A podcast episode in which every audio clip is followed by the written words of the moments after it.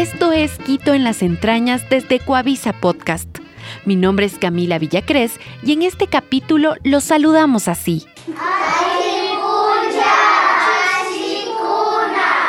En Quichua, basta caminar por las calles de Quito para notar la diversidad cultural que hace parte del paisaje. En esta ciudad habitamos cholos, montubios, mestizos e indígenas. Y esto se debe principalmente a que como capital se convierte en el lugar de acogida de miles de migrantes que vienen del campo a la ciudad, en búsqueda de un mejor estilo de vida. En uno de los sectores más poblados de la urbe, en el barrio Solanda, el mercado mayorista abre sus puertas a las comunidades, principalmente de la zona andina, para trabajar. Pero este no es un espacio de comercio cualquiera. Entre uno de los tantos pasillos de venta de frutas y el ruido de las caseras, hay una iniciativa que vive y respira por rescatar la interculturalidad a través de la educación. Hablamos de la Unidad Educativa Tránsito Amaguaña, un proyecto que vio la luz hace 32 años y que hasta ahora acoge a los niños de las comunidades indígenas que trabajan con sus padres en el mercado.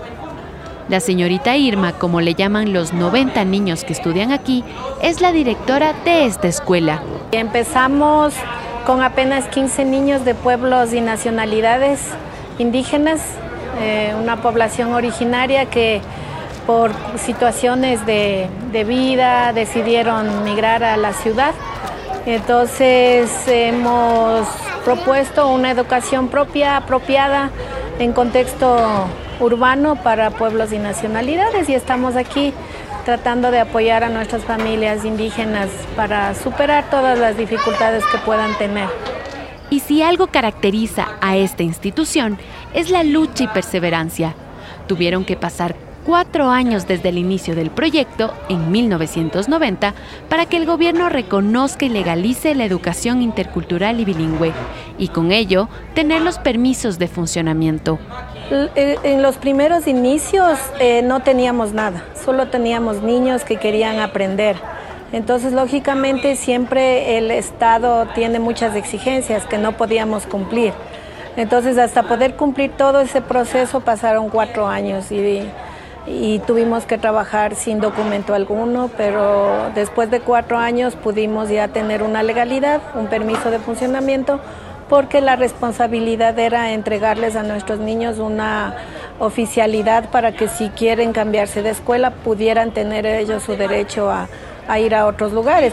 Este tipo de enseñanza se distingue de las demás porque tiene como misión que los niños y jóvenes crezcan alrededor de la cosmovisión indígena en base a sus costumbres y tradiciones ancestrales. Todos los maestros aquí son quichuas, para que así la representatividad se mantenga viva en medio de la gran ciudad. Bueno, somos seis profesores, eh, todos indígenas, quichuas, porque la organización nos hemos asegurado de que se pueda implementar y practicar la educación bilingüe eh, en su totalidad si alguno de los profesores o, si los profesores no tuvieran como su lengua materna el quichua, sería un poco difícil. Cada ladrillo de esta escuela representa los sueños de estos niños, que tejen su futuro sin olvidarse de sus raíces. Las matemáticas y las ciencias sociales se aprenden con canciones y con elementos que se encuentran en el campo.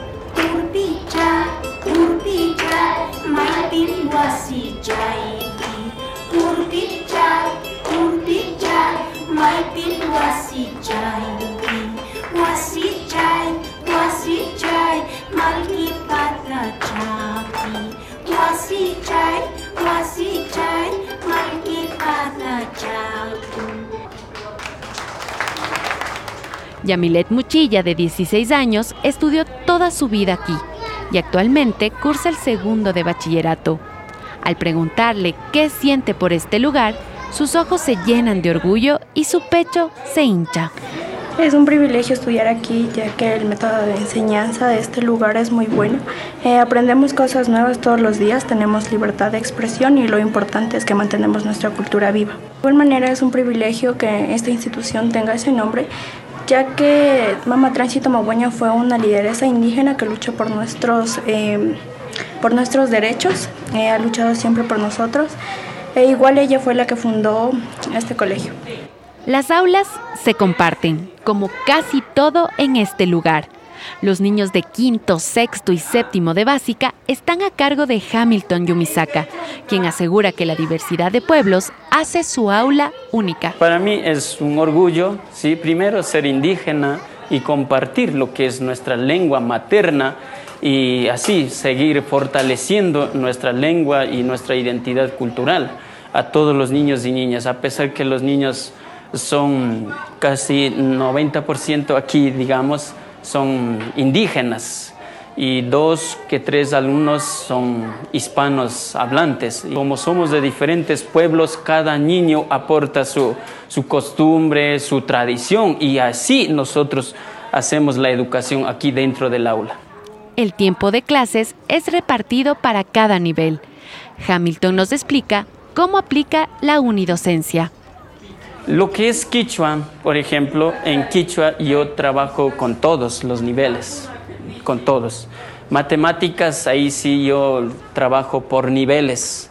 Eh, realizo lo que es una planificación simultánea.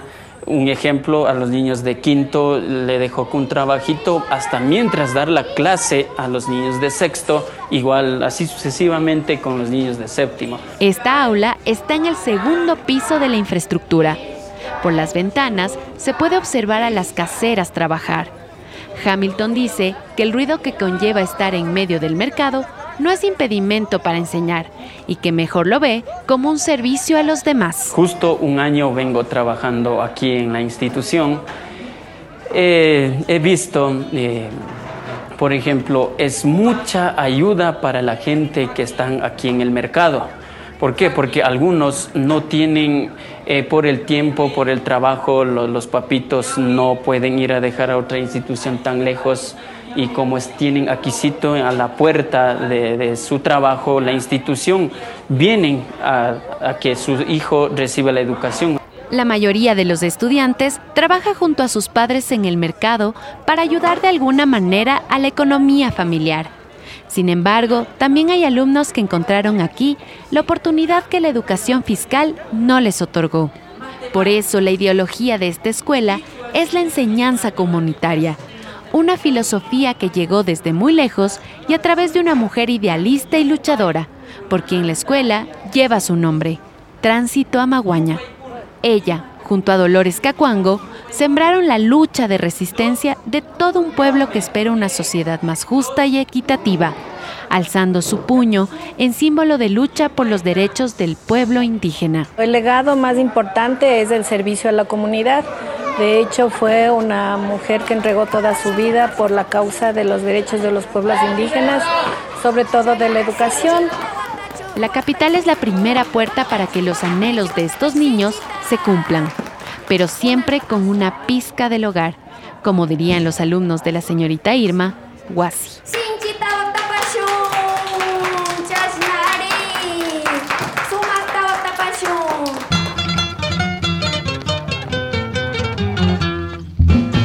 Y así, entre risas, juegos y mucha alegría, cerramos la primera temporada de Quito en las entrañas.